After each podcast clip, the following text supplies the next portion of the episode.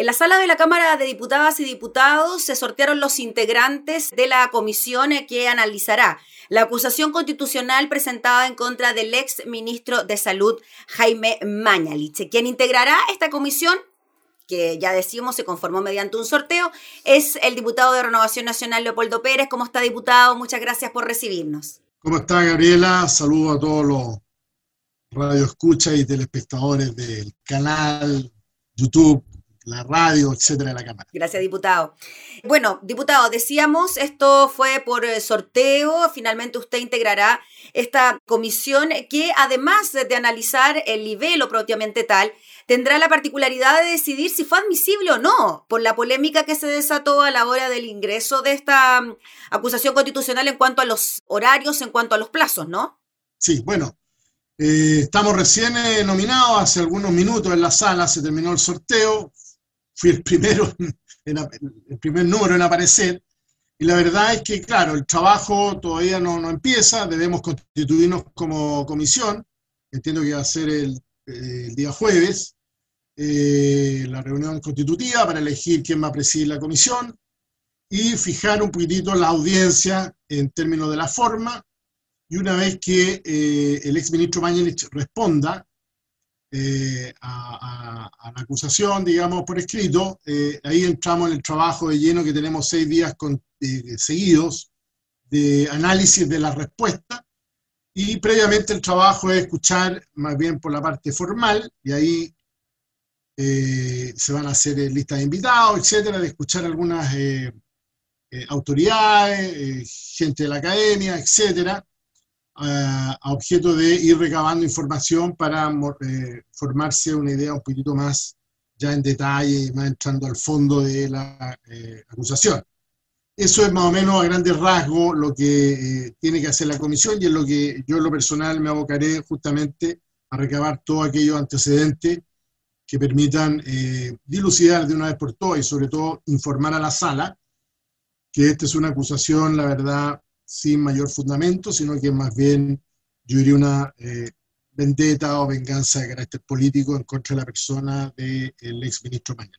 Diputado Leopoldo Pérez, y en cuanto a lo que le decía en cuanto a los plazos, ¿usted cómo considera que ingresó esta acusación en el tiempo o no en el tiempo? Se habló, por ejemplo, desde la UDI de que eh, se tenía que presentar ante la sala, no solo ante la oficina de partes. ¿Cómo lo ve usted?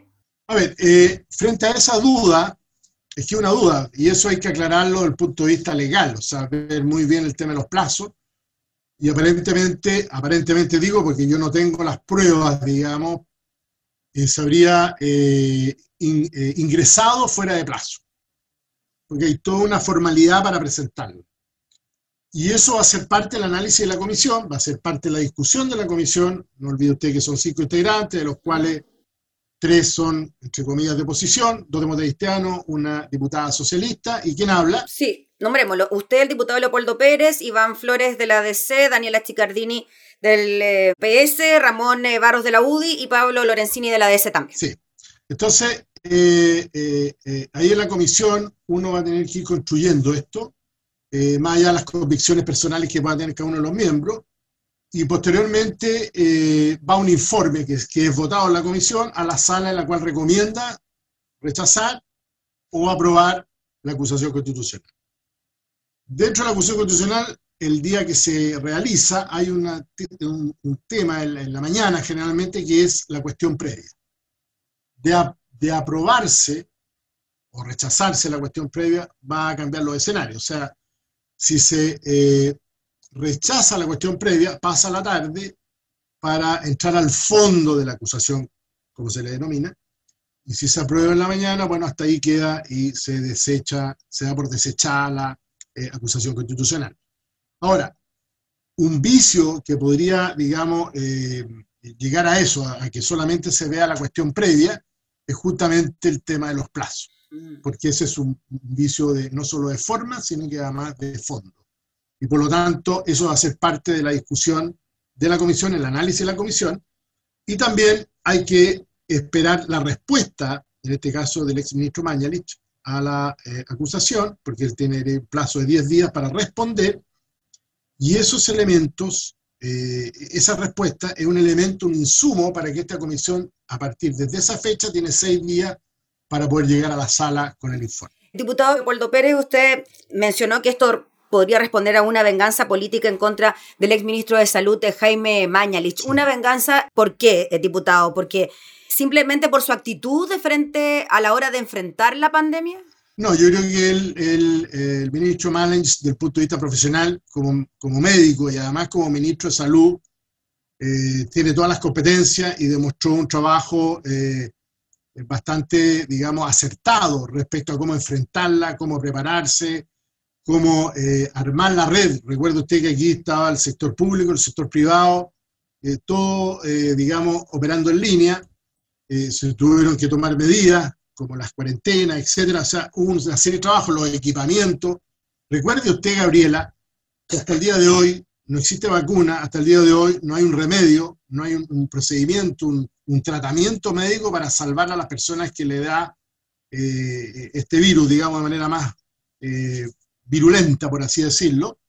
Y, la verdad las cosas es que esto va a seguir. Y va a seguir porque esto eh, ya con el tema de las vacunas se corrió un año. O sea, la propia Organización Mundial de la Salud, estamos hablando del 2022, si es que. Bueno, ¿qué va a pasar de aquí en, Chile de aquí al 2022? ¿Cuántos rebrotes tendremos? La otra es que los epidemiólogos dicen que en Chile debiera, al menos de aquí al, próximo año, es decir, a mayo, abril, mayo, eh, en seis meses más, digamos, eh, estar contagiado o al menos que lo contraiga el virus entre el 60 y el 70% de la población. Ahora, ¿qué es lo que hacen los epidemiólogos y los médicos? Ojalá cruzan los dedos de que no sea todo en dos meses, porque ahí sí que quedaría la debacle. Mm. Entonces, pero sí tenemos que asumir como país y como sociedad que lo más probable de no encontrarse una vacuna a tiempo o un tratamiento a tiempo, que al menos el 70% de la población de Chile va a estar contagiada. La idea es que sea lo más benigna posible. Pero, por otro lado, tenemos que no sabemos los rebrotes, los comportamientos a nivel de comuna, a nivel de regiones, los que entran, los que salen, y, si, y, este es un tema que está cerrado. Esto no es que eh, se acabó el, periodo del, doctor Mañalich y, y, ahora pasamos a un mundo nuevo. O sea, ¿usted cree que es muy pronto todavía para buscar responsabilidades cuando hay un proceso? A mí lo que me preocupa es que responsabilidades de qué? Hay una investigación en fiscalía respecto a los datos. Pero los datos, la verdad, las cosas que yo le pregunto, eh, a cualquier eh, autoridad acá en Chile si eh, tenemos todos los datos. Exacto. Yo le pregunto al registro civil si tiene todos los datos. Cuadradito, que no se le haya ido nada, que está todo claro. No lo tiene. Yo le pregunto a Desarrollo Social, yo le pregunto a, no sé, ¿qué otro organismo trabaja con datos? Los datos son datos, desgraciadamente. Y el tema de la forma en que yo se le critica al ministro, entiendo, en el artículo segundo, creo, el, número dos de la acusación, por lo que he podido leer, es que eh, él habría eh, duplicado el conteo de datos. O sea, había un, método y él habría ideado otro método, o había, digamos, utilizado otro método. Y que ese se habría comunicado a la ciudadanía, ¿no? Una cosa así. Se partió comunicando. Y después esto fue evolucionando. incluso hoy día ya han habido, con el ministro Pari, otro cambio de metodología. O sea, no es un tema de la persona del ministro o de que haya una, una, una cosa eh, como le dije yo, oculta, un dolo, digamos, sino en lo que había ahí. Por eso lo digo, después de la guerra son todos generales. Me hubiera gustado que hubiesen estado en ese minuto, abril, mayo, junio, cuando vino ya el, gran pic, digamos, ¿qué hubiese pasado eh, con esta gente que acusa eh, irresponsablemente al ex ministro Mañalich? él no ha cometido crímenes, él no, no, no, no, no, no, no ha escondido información, no ha manipulado información, es la información que había en ese minuto. Recuerde usted que el registro civil con salud no conversa. Mm. O sea, el certificado de función es lo que el médico de algún establecimiento hospitalario, privado, público o del domicilio, etcétera, es lo que dice. Por lo tanto, eso es lo que legalmente está establecido como defunción. Bueno, hoy día todos dicen que es COVID y puede que la persona no haya muerto COVID. Yo también podría cuestionar hoy día que hay personas que a lo mejor no han fallecido de COVID y han fallecido de otra cosa, pero todos lo cuentan como COVID. ¿Por qué? Porque estuvo con fiebre, porque estuvo eh, eh, con tos, porque etcétera, etcétera. Entonces, la verdad es que es bien difícil, no, no, es, un tema fácil. Diputado, ¿y usted concuerda con el ex ministro Mañalich que habló este fin de semana en el Mercurio diciendo que aquí lo que se quiere afectar también es de alguna manera el legado del presidente Sebastián Piñera en cuanto al manejo de la pandemia? A ver, Gabriela, este es un instrumento que tenemos los parlamentarios, el Congreso, en la actual constitución, que muchos quieren derogar, borrar, borrón y cuenta nueva, que establece que es una herramienta de fiscalización extrema, es decir, cuando eh, existen los méritos para que cuando una autoridad, dentro de todas las autoridades que establece la Constitución, que son acusables constitucionalmente, eh, tienen que venir a rendir cuentas, es un juicio político, no es un juicio eh, penal o de otra característica, es político. Pero aquí, más que la figura del doctor Mañalich o el exministro Mañalich, es obviamente afectar al gobierno del, del presidente Sebastián Piñera a través de la figura de Mañalich. Es, seguir, esta es una seguidilla. Este es el, no sé, creo que es la sexta acusación constitucional desde el 2018 a la fecha. Intendente, eh, ministros, eh, y, por lo tanto, eh, esto no es novedad. En el primer gobierno del presidente Piñera también hubo acusación. Entonces, Hanal Bayer, etc. y aquí han habido varias. Entonces, a menos de, incluso digo ahora, pero a menos de dos años ya habíamos tres o cuatro. Entonces, la verdad, las cosas que yo creo que hay una, dije, vendetta política, no solo la persona del ministro Maínez, sino que esto vaya al gobierno de Chile Vamos, al gobierno que encabeza el presidente Piñera y de la cual yo me siento parte. Diputado, ¿y esta situación que se ha generado con el Ministerio Público de que se solicitan correos electrónicos al Ministerio de Salud que no son entregados, acude con un informe a la Corte Suprema donde se da cuenta del comportamiento que tuvo el Ministerio de Salud durante el inicio del coronavirus en Chile? ¿Qué le parece a usted esa situación? Mire, la verdad que el, Ministerio Público eh, tiene la potestad que le otorga, digamos, su ley orgánica de investigar de oficio eh, cuando existen eh, delitos. Ellos tienen que demostrar que son delitos. Y lo que está haciendo el Ministerio Público es tratar de configurar la existencia de un delito, cuestión que no está aprobada, cuestión que no la determina el fiscal o la fiscalía, es una cuestión que determinan los tribunales de justicia.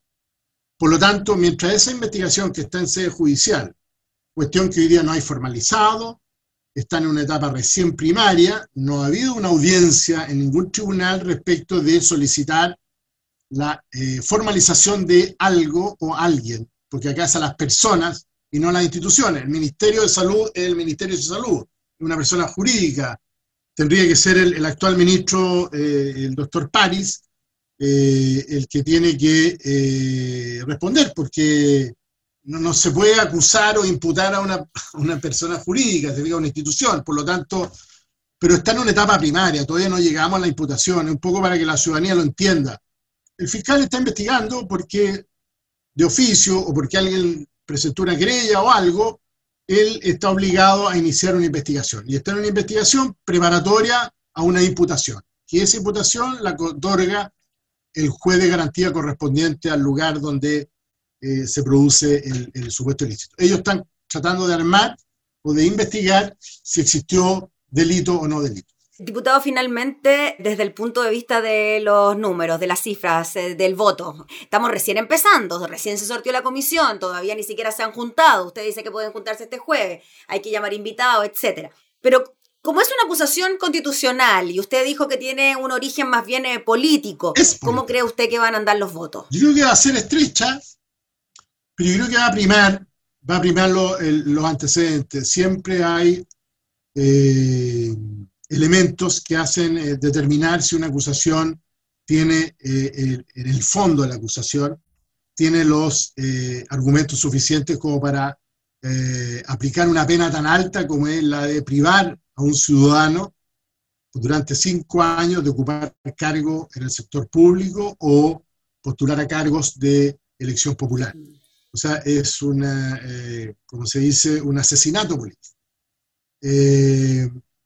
Yo creo que una sanción tan grave eh, merece al menos por parte de los parlamentarios y parlamentarias, tanto de la Cámara de Diputados como del Senado, no olvide usted que esto termina en el Senado, de, ser acogida, digamos, la acusación, ellos son el jurado, eh, de analizar en su mérito los antecedentes. y no porque la Fiscalía hoy día esté investigando algo eh, para ver si, si existió la comisión de delito o no. Hoy día hay muchas investigaciones en curso, entonces si pudiéramos hablar de las investigaciones en curso, no podemos condenar a nadie mientras el tribunal ni siquiera lo ha sometido, como se se decía antiguamente, hoy día no les gustan los abogados, yo no soy abogado, cuando decían lo someto a proceso. Bueno, cuando una persona es imputada, es porque el juez le dice, mire señor o mire Gabriela, usted va a ser investigada porque se presume que existe un delito que usted habría participado. Recién en ese minuto se inicia la investigación judicial. Lo previo a la fiscalía es el trabajo normal por el cual ellos fueron contratados y por el cual se les paga. Muy bien, pues, diputado Leopoldo Pérez, le agradecemos enormemente por el contacto. estaremos súper atentos al trabajo de esta comisión que integra, así que ahí estaremos hablando de nuevo, pues. Esperamos llegar un, un muy buen, fundamentado y argumentado informe. Listo. Que va a demostrar que el ministro Manetti no cometió ningún delito, ni faltas políticas tampoco. Gracias, diputado, que esté muy bien. Gracias. El diputado Leopoldo Pérez, uno de los integrantes de la comisión que analizará la acusación constitucional presentada en contra del exministro de Salud, Jaime Mañalich.